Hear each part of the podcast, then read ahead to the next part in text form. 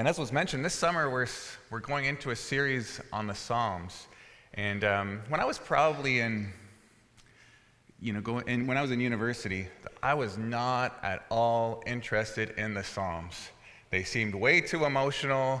I didn't know what they were talking about. I was just like, just give me Romans, give me Corinthians, give me the letters of Paul, give me the Gospels. But like the Psalms, I just I just didn't connect with. I'm not sure if any of you can relate with that. They seem just too emotional. Maybe for me as a twenty-one-year-old male, I was just like, these aren't for me, but just give me Romans. But as I've aged, hopefully gracefully, um, and gotten a bit older, I realized, you know, life comes with a lot of emotion, and that's okay. And it's actually good that the Bible speaks to emotion, because that is a part of who we are as humans. And so it's amazing that we can come to God's Word and find a place for our emotions, whether we are rejoicing and praising the Lord, or whether we're in the darkest season of our life and we don't know where to go. Most of God's Word is God speaking to us, but much of the Psalms are giving us words to speak back to God. This morning we're looking at Psalm one, and uh, over the past few years I've learned many lessons in life. One of the central lessons I've learned is that you can't change what happens to you. Sometimes stuff just happens to you that you, you can't change that. It just it happens, it comes at you whether you like it or not. Some of these things might be good things, right? They're like a promotion, or the birth of a new child, or a marriage, or something like that. These are good things. But some things that happen to us are bad things. We can't help what happens to us sometimes. But we can affect how we respond to these things. It's rarely easy, because we can't always decide how we feel, but we can decide how we can react. This is one of the differences being created in God's image from the rest of creation. Animals, they just respond immediately. They just, you call it the, you know, the animal instinct or the animal response. There's, there's no thought. They just do something in response to something that happens to them. But as humans, we can take a minute and pause when something happens to us and choose how we are going to respond. One of the ways we can that can help us respond in a good way is to know which path we are on. And in Psalm one, we see that there really there's two main ways to live. There's two main paths that are set before us with which we can walk on. There's a way that's rooted in God and in His Word, and there's a way that's detached from God. And this morning, I, my hope is that you'll understand that the life rooted in God is not only the best way to live, but it's the way that you would desire to live. And being rooted in God would allow you to walk through whatever life brings your way this summer or in this next year, and you will be able to respond in a way that's honoring to God. So Psalm one, is there any significance to the fact that it's the first psalm in the book of Psalms? Well, yes, there is. It kind of serves as a gateway into the book of Psalms. It's saying, as you're entering this book, again, there's two paths or two ways you can choose to live. And so the, the, the author of this psalm is asking you to consider which path are you walking on as you enter into this book of Psalms. The two ways of living will be contrasted and explained in this psalm. And as well, just one more thing to remember as we're entering into the Psalms, the Psalms are poetry.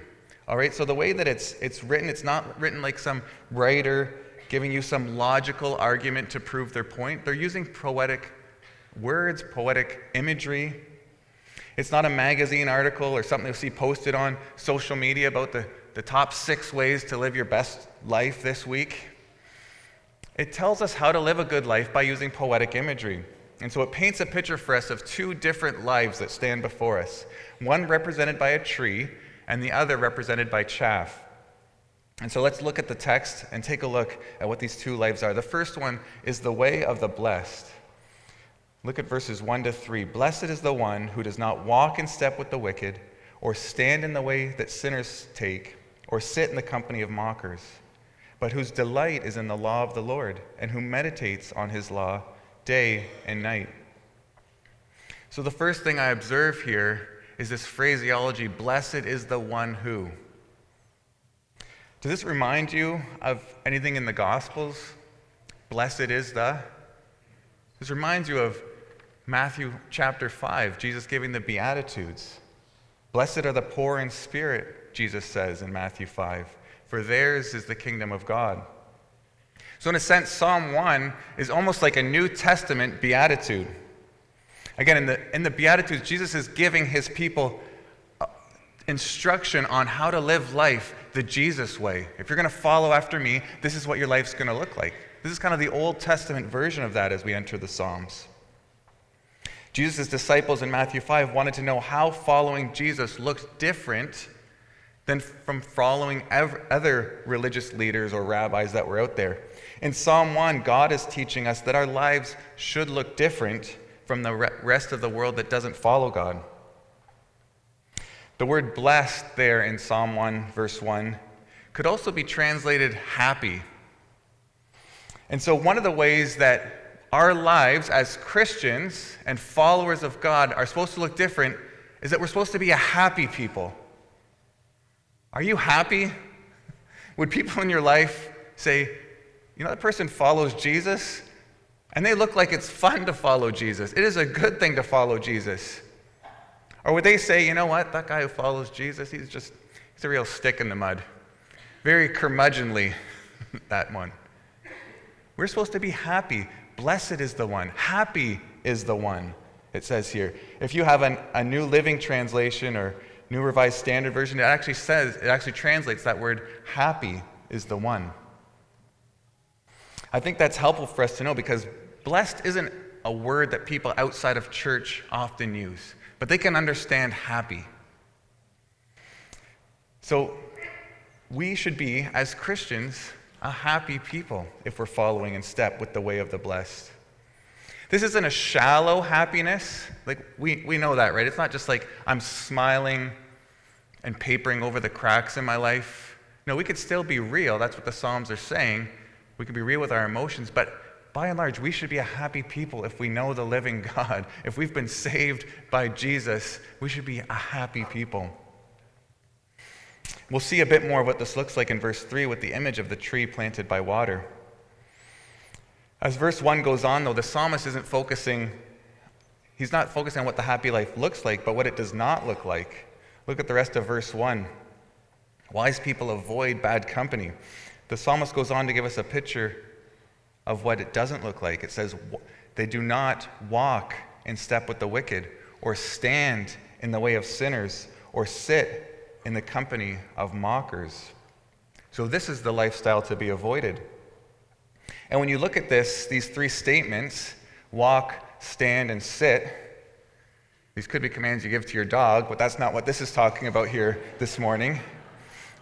Walk, stand, and sit. I don't know if a dog would stand, I guess, but um, it kind of demonstrates this gradual descent into a deeper connection with the wicked. And so if you could imagine yourself, perhaps you're someone in the summer who likes to go for a walk, and you're out there on, on a walk with a friend. You begin by walking. But then you get to this point in the conversation where it gets a bit more serious and deep. So as you stop walking, and then you just find yourself, you're just standing there talking with them. And then eventually, perhaps, because the conversation is going so deep, you say, why don't we just why don't we just sit down so we can we can dive into this a bit deeper? There's a gradual deepening of the connection as you're walking with someone, and then as you're standing with them, and then as you sit with them. Eventually, you're, you might be like, well, let's just grab a coffee or grab lunch because we need to, to, to dig into this more. Walk, stand, and sit represents the gradual strengthening of a connection, and, and if it's a good thing, that's a positive thing. But here in Psalm one, verse one, it's a descent into a wicked lifestyle if we are being connected with those people who are wicked. You know, people who fall into sinful lifestyles, it's rarely just their life is going well, and then all of a sudden something happens, and then they're they're going off into a complete descent into some terrible thing. Usually it's s- small decisions along the way that eventually lead to a deeper connection with some sort of wickedness in their lives. Paul in uh, in Galatians five twenty-five, he talks about this, but in a positive way, I guess. He says, since we live by the Spirit, let us keep in step with the Spirit. And so there's this phrase, walking in step with the wicked. Paul uses it in the New Testament as something that we're supposed to do positively. We're supposed to walk in step with the Spirit. What picture comes to your mind when you think of walking in step with, with someone? It could be, uh, you know, if you're at a church picnic or something like that, you know, that three-legged race that you often you often do, keeping in step with someone, the image of a three-legged race. This is what it's saying that in in the negative sense, we're not supposed to do with the wicked, but we're supposed to do keeping in step with the Spirit. You're supposed to be walking with the Spirit, just like you would in a three-legged race. Right leg, left leg, right leg, left leg, right leg, left leg. You, the, you know, you got to keep in step. You can't just be doing the opposite thing um, of the person you're walking with. Who are you allowing in your life this week to shout into your ear, right leg, left leg, right leg, left leg? Whose voice is the one speaking into your life, giving you instruction that you're keeping in step with? Is it the Spirit? Or is it some other source? You know, I think for a moment about what speaks into my own life. You know, we're only in church an hour or an hour and a half on a Sunday morning. Sunday morning is not the only time we have content being put into our head. We know that Monday to Saturday and even the rest of Sunday, we're allowing other voices to speak into our lives. One of the constant battles we face in this day and age of, of social media and of easy access to T V and a ton of stations is that we're, we're having these voices speak into our lives so much more than we are the time we have with brothers and sisters in Christ or in church together.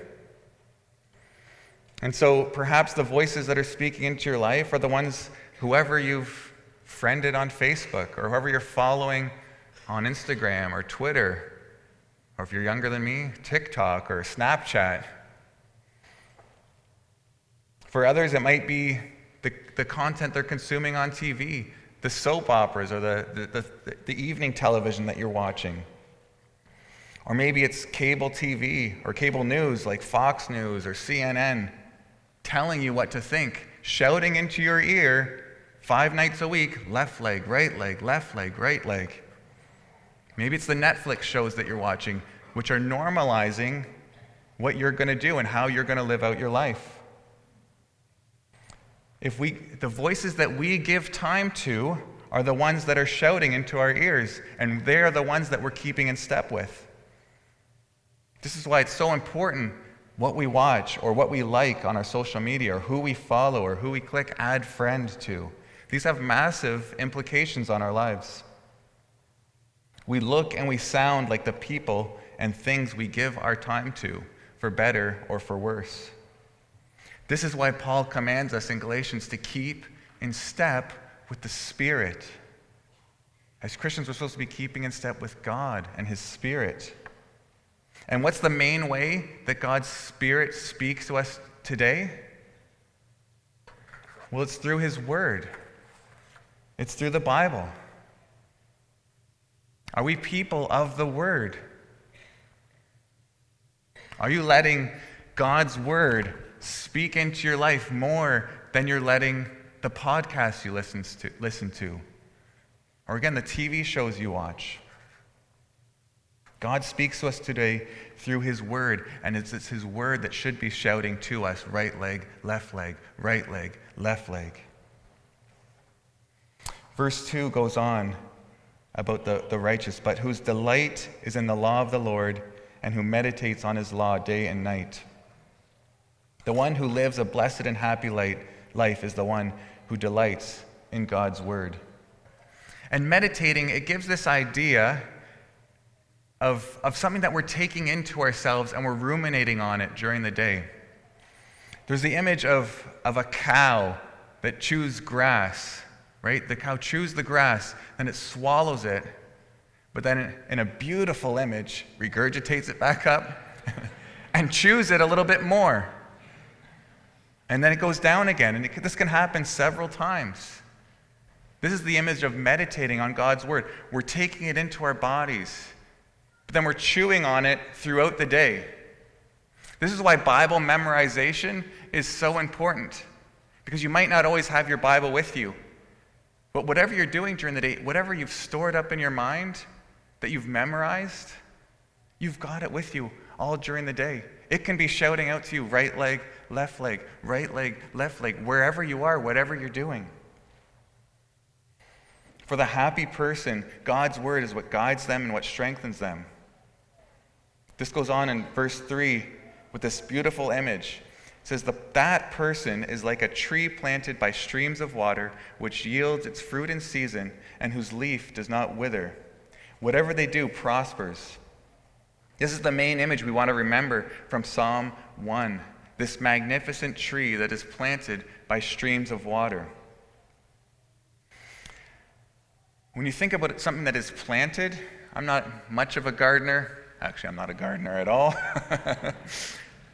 But you know, you plant a seed where it is most likely to grow, right? You're not going to plant something that's in shade all day and gets no, no water. You're going to try to put it in a place where it's going to get the appropriate amount of water it needs and the amo- appropriate amount of sun.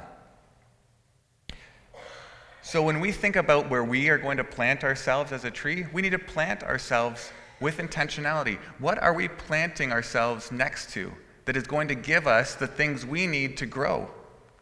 If we're planting ourselves far from God's word, we're not going to grow and have the life that we want to from God's word that will sustain us. We aren't going to be living the blessed and happy life if we're not intentional to plant ourselves beside God's word.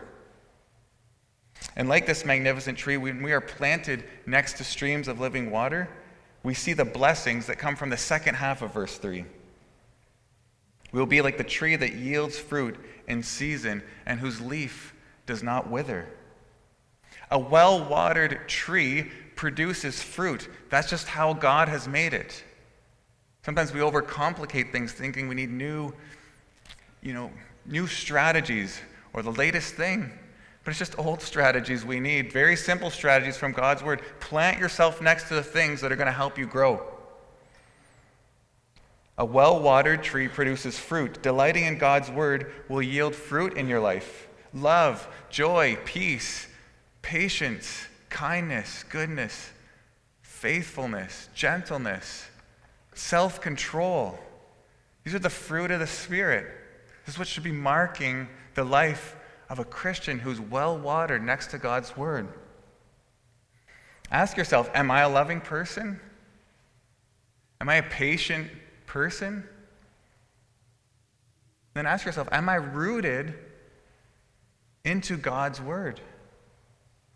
Walking in step with the Spirit and delighting in God's word will yield fruit in season from believers. I love that the psalm, it's just, it's so straightforward and easy. It can speak to any of us. We don't have to have a P H D in historical biblical studies or an MDiv from the greatest seminary. Just if we want to be a tree that's planted by living water, then we should do that and be planted beside God's word. But this psalm, does it say anything to us when we feel like life goes as it's not expecting, as it's when things happen to us that, that aren't good? I mean, when, when life doesn't seem good, are we still happy and are we still blessed? Where is the blessedness or happiness of this psalm when you lose your job, or your marriage is falling apart, or your child walks away from the Lord, or someone you love dies too soon? Is this psalm helpful in the lowest moments of our lives as well? The image of a tree planted by streams of living water. We know in Canada, trees and we go through all four seasons, fall, winter, spring and summer. When my family lived in Uganda for two years, we didn't experience four seasons like we did here. It was basically sunny um, between twenty-three and thirty Celsius, three hundred sixty-five days a year. Sun came up at seven a.m. It was right on the equator. Sun went down at seven p.m. It was weird to think of what time of year it was because just everything seemed the same. But there were different seasons. There's a rainy season and there's a dry season. In dry seasons, it's harder for trees to produce fruit because they're not getting the water that they need. But and trees don't look healthy and green all year round. But this tree spoken of in Psalm one is different. It's different than most trees because of where it's planted. Its roots have year-round access to water. So even when a dry season comes, it's still able to get the nourishment that it needs.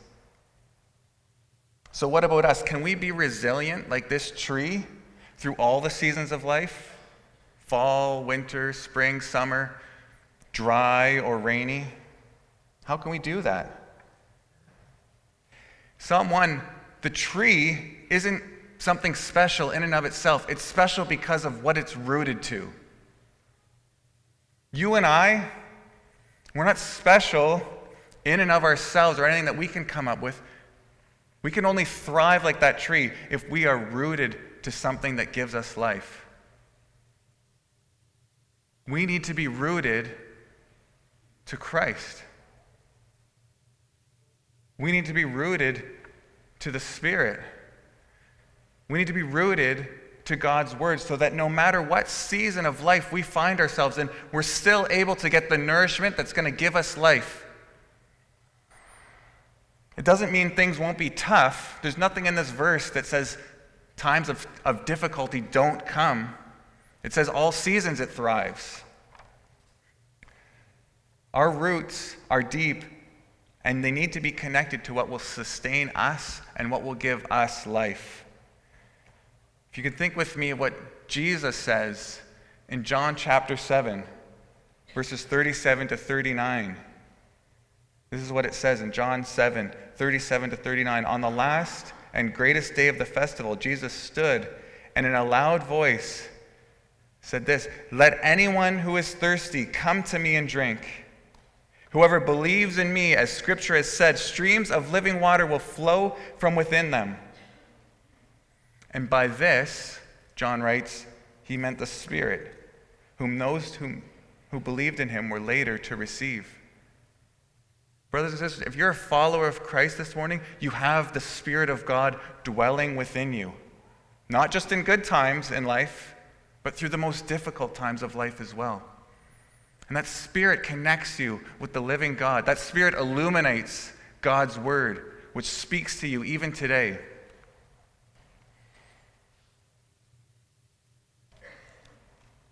We can be like that tree planted by streams of living water by faith in Christ. For those who've come to, to Christ, His Spirit now indwells you. This is why Jesus can say to each and every one of you who are in Christ, "Never will I leave you. Never will I forsake you. I'm with you at all times. My Spirit lives within you. Whatever life's throwing at you, you can get through it. I'm with you." Be rooted in God and in His Word. So blessedness and true happiness comes from God, not from superficial things that we try to grasp at from the world. It's a deep and abiding happiness. It's a disposition that can't be taken away from us in any of life's circumstances. In fact, the Apostle Peter, he was writing to the church that was enduring much worse things than we're enduring today. They're going through physical persecution, seeing their brothers and sisters in Christ imprisoned and having their life taken from them just because they follow Christ. And he says this to this church in First Peter one, verse six. "In all of these things, you rejoice greatly, though now for a little while you may have to suffer grief in all kinds of trials." For the Christian, we can rejoice greatly even though we're going to go through trials. You know, yesterday was an emotional day for my family. Many of you would know that. Many of you were, were there with us. Um, many of you know that a few years ago, our second-born son, Jude, died as he was crossing the street coming home from school, tragically killed. And yesterday, the city of Hamilton, in a wonderful way, um, renamed and dedicated a new park in our neighborhood in his honor, the Jude Strickland Memorial Park, it's now known as. And um, it was so wonderful to have so many of you uh, there with us.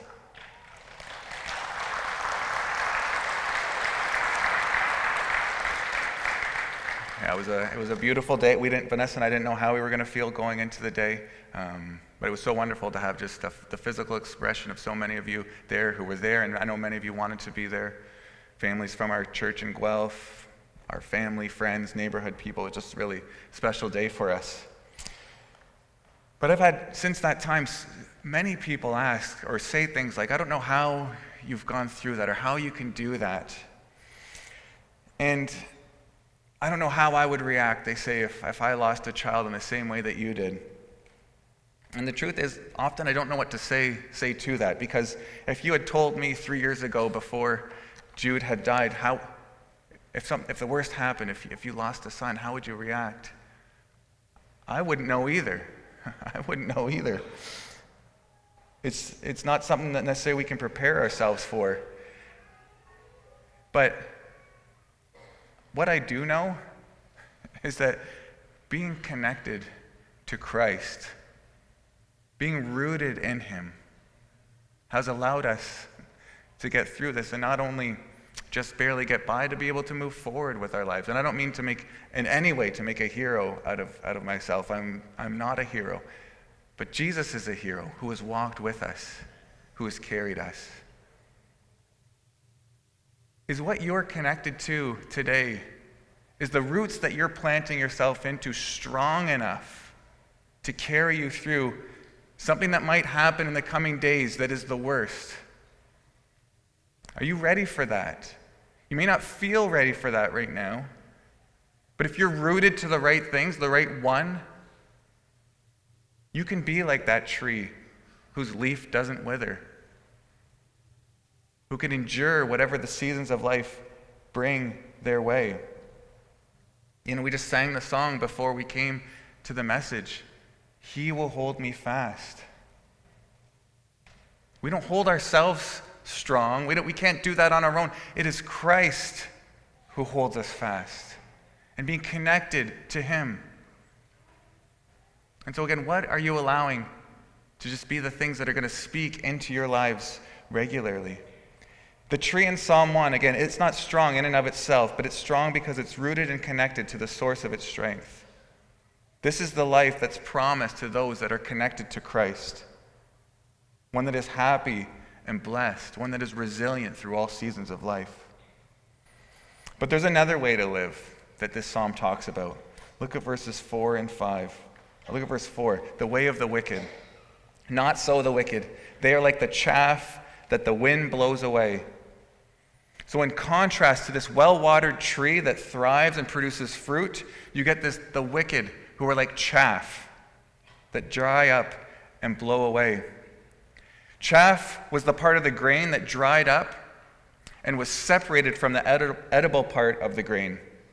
And so in the winnowing process, you would throw up the grain into the air, and the chaff would just blow away, and the edible part would fall back to the ground because of its, its weightiness. And so that's how they would separate it. They would just keep throwing it up in the air in the winnowing process. The wicked are like that chaff that just blows away because there's nothing to it. There's nothing to them. There's no rootedness. There's no depth. Just dries up and blows away. It serves a purpose for a short time and then becomes waste.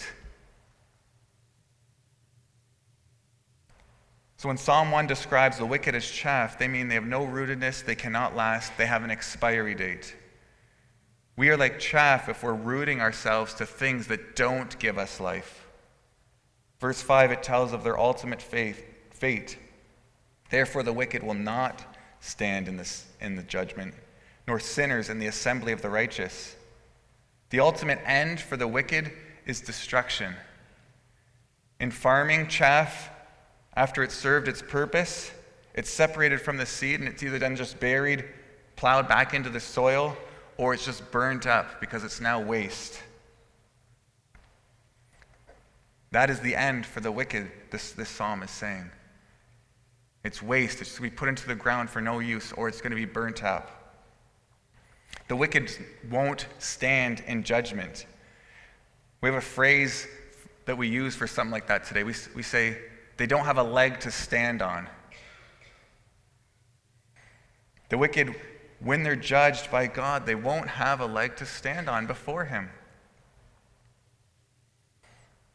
And the second half of verse five just builds on what the first line says. It says, sinners, which is another way of saying the wicked, they won't be able to stand in the assembly of the righteous. The assembly of the righteous will be like all of those trees, like a forest of trees. The righteous will be there before the Lord, and the wicked won't be able to stand before them. And so we've seen that there's a way of the blessed, there's a way of the happy, but then there's also a way of the wicked. And so what's the final contrast of the two ways to live? Verse six, for the Lord watches over the way of the righteous, but the way of the wicked leads to destruction. We see that there's two ways named in verse six, the way of the righteous and the way of the wicked. Again, for each one of us here this morning, there is a fork in the road standing before you. When you leave this room this morning, which way are you going to pursue? Which path are you going to go after? The way of the righteous, the way of the blessed, or the way of the wicked? The way of the wicked leads to destruction, and it's to be avoided at all costs. This is, this is God's word here. This isn't just a fairy tale, a choose-your-own-adventure. There is a, a way of the wicked that leads to destruction. And I'm afraid that there's probably some of us even here this morning that are on that path. And as a pastor, I, I warn you, get off that path. Get off that path that leads to destruction. It's standing before you, and standing before the Lord, you will not have a leg to stand on. If we're wise, we'll see this option and we'll head in the other direction. On the other hand, for the way of the righteous, it says the Lord watches over you. Again, yesterday at the playground, you just saw all these parents watching over their kids playing on the playground. The watchful parent takes joy when their child has joy. And the Lord takes joy in you as you have joy in your life. The Lord watches over you. He cares for you. But you also see the parents, if something bad happens to the kids, if they if they fall off something, or they, they come running after them to go and care for them. That is the way the Lord watches over the righteous. He takes joy in you when you are rejoicing. But when you're down, and like the child who scraped their leg at the playground, he comes out to you, bandages your wounds, and cares for you and walks with you through that. This is the way the this is the watchful care that the Lord has over the righteous. So there's the way of the blessed, there's the connection to God, and he watches over you, and there's the way of the wicked that leads to dis- destruction. And so by way of application now, let me just ask you to consider this morning what path you're on. Today is a great opportunity to just take stock in your life. Which path are you on? I can't tell you which path you're on. Only you know before the Lord. Am I on the path of the of the blessed and of the righteous, or the path of the wicked? You know, being on the path of the righteous or the blessed isn't by something that we can do on our own. And I've already said, said that the only one that's perfectly fulfilled Psalm one and lived out the life of the one who's blessed is Jesus. You can't gain your righteousness by doing what's in in Psalm one. But you can receive the righteousness in Christ that will be imputed onto you, that will be put on you. God's, God's word says that while we were still sinners, Christ died for us. He's made a way already for you to come. You don't need to try to do this on your own. It's already been done for you on your behalf by Jesus. We just come to him in faith. We say, Lord, I, I can't do this on my own. I can't walk this, this way of the, of the righteous or the blessed on my own. If I just try to do it on my own, I'm going to fall. I won't have a leg to stand on. I need a righteousness that comes from outside of me, put on me, so that when I stand before the assembly of the righteous, when I stand before the Lord, it's Christ's righteousness that he sees. And this is an offer that is given to each and every one of you. If you see yourself as, as someone who's turned from God or hasn't followed God on his path, again, that verse in Romans, while we were still sinners, Christ died for you. It wasn't when you got your life put together, God chose to love you. He loved you before that. He's loved you forever. And he's calling you into relationship with, with him. And that he can set you on that path, the way of the righteous, the way of the blessed. That you can live that life that you can't on your own. And my encouragement would be to you this morning, if you've never done that, to this morning, say, Jesus, I need you in my life today. I can't do this on my own.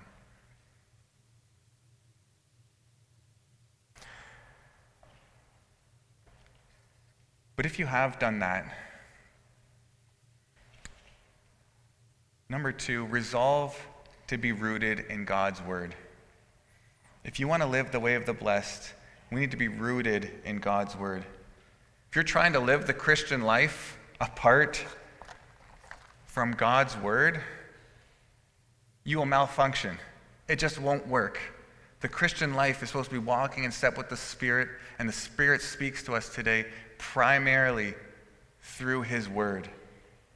Maybe the application point for you this morning is to grab one of these Summer in the Psalms reading plan and saying, you know, I haven't known where to turn in God's word before, but because as a church we're going through the Psalms, I'm going to choose to read through this summer one hundred fifty Psalms, or one a day for the summer, whatever you want to do. But there's a great reading plan that's there for you and you can grab on the table on the way out. But getting into God's word, whatever the plan is, in some ways it doesn't matter as long as it's consistently rooting yourself to God and his word. Ask a friend, ask your spouse, ask your parent, just someone in your life to maybe do that with you so that you can walk together through this plan this summer. Probably one of the best application points you can do today is to the person next to you, hey, let's let's put something together where we're keeping each other accountable and we're getting into God's word and we're encouraging each other in God's word. So number one, consider what path you're on. Number two, be rooted in God's word. And then number three, be intentional with the voices that are shaping your life. Again, you're in church an hour and a half a week, but you have your phone in your pocket or beside you for over one hundred hours in a week. If the voices you're listening to on your phone or the voices that you're listening to on your T V are in contradiction or a distraction from God's word, then you just got to root them out of your life. You can't dabble with both. You can't have weeds and a, a strong plant there together and expect the plant to thrive. So some of it might be needing to cull some of those things out of your life that are shouting right leg, left leg, right leg, left leg to you on a daily basis because you're putting them into your ears on your own. So what you might you need to cull from your life in order to allow God's word to thrive and take root in your life? Your phone can be used for, obviously, for evil, but it could also be used for so so much good. You could be listening to God's word as you're, as you're going for a walk, or if you've got Bluetooth in your car, connect it so you can listen to God's word as you're driving around. Listen to worship music. You listen to the this playlist we put together of psalms, of songs that were written based on the Psalms. Listen to godly Christian podcasts or sermons. Build yourself up in things that are going to help you grow. Resolve this week at least to monitor which content you're consuming. Don't just do it haphazardly. Monitor, what am I allowing into my life this week? Or maybe look backwards on this past week. What have I allowed into my mind this week? Whether intentionally or even unintentionally. This week, every single person in this room or watching online has a chance to hit reset on how you spend your week. What's, what's behind you is gone, but what's in front of you is up for you to decide, what am I going to allow this week to shout into my ear, right leg, left leg, right leg, left leg? The Spirit has given us the power to walk this path if you are in Christ. Let's choose wisely how we spend our week. Again, there's a fork in the road that stands before each one of us as we're going to leave this church today. Which path are you going to choose to walk on? The way of the blessed or the way of the wicked? I encourage you to choose the path of the blessed this week and to follow Christ in everything that you do. Lord, I thank you for your word. I thank you for Psalm one that still speaks to us today. It is just as relevant for us here in twenty twenty-three in Hamilton for wisdom like it gave to your people so many years ago. Father, we know that on our own we can't walk the way of the blessed in our own strength, but we thank you that in our place, Jesus has already walked that path before us. We thank you that by placing our faith in him, we can have righteousness, and that we will be able to stand in your presence because we're not dressed in a righteousness that's, that we've come up with, but that Christ has put onto us. And so, Lord, help us then to step into that path this week. Help us to be rooted in your word, and help us to be mindful of the voices that we're allowing to speak into our lives. May we walk in step with your Spirit. In Jesus' name, amen. Give uh, just a quick last word from uh, John fifteen as the benediction this morning. So John fifteen, verse five, this is Jesus speaking. He's speaking to you this morning. He says, I am the vine, you are the branches. If you remain in me and I in you, you will bear much fruit. Apart from me, you can do nothing. Let's resolve this week to abide in Christ in all that we do. Amen.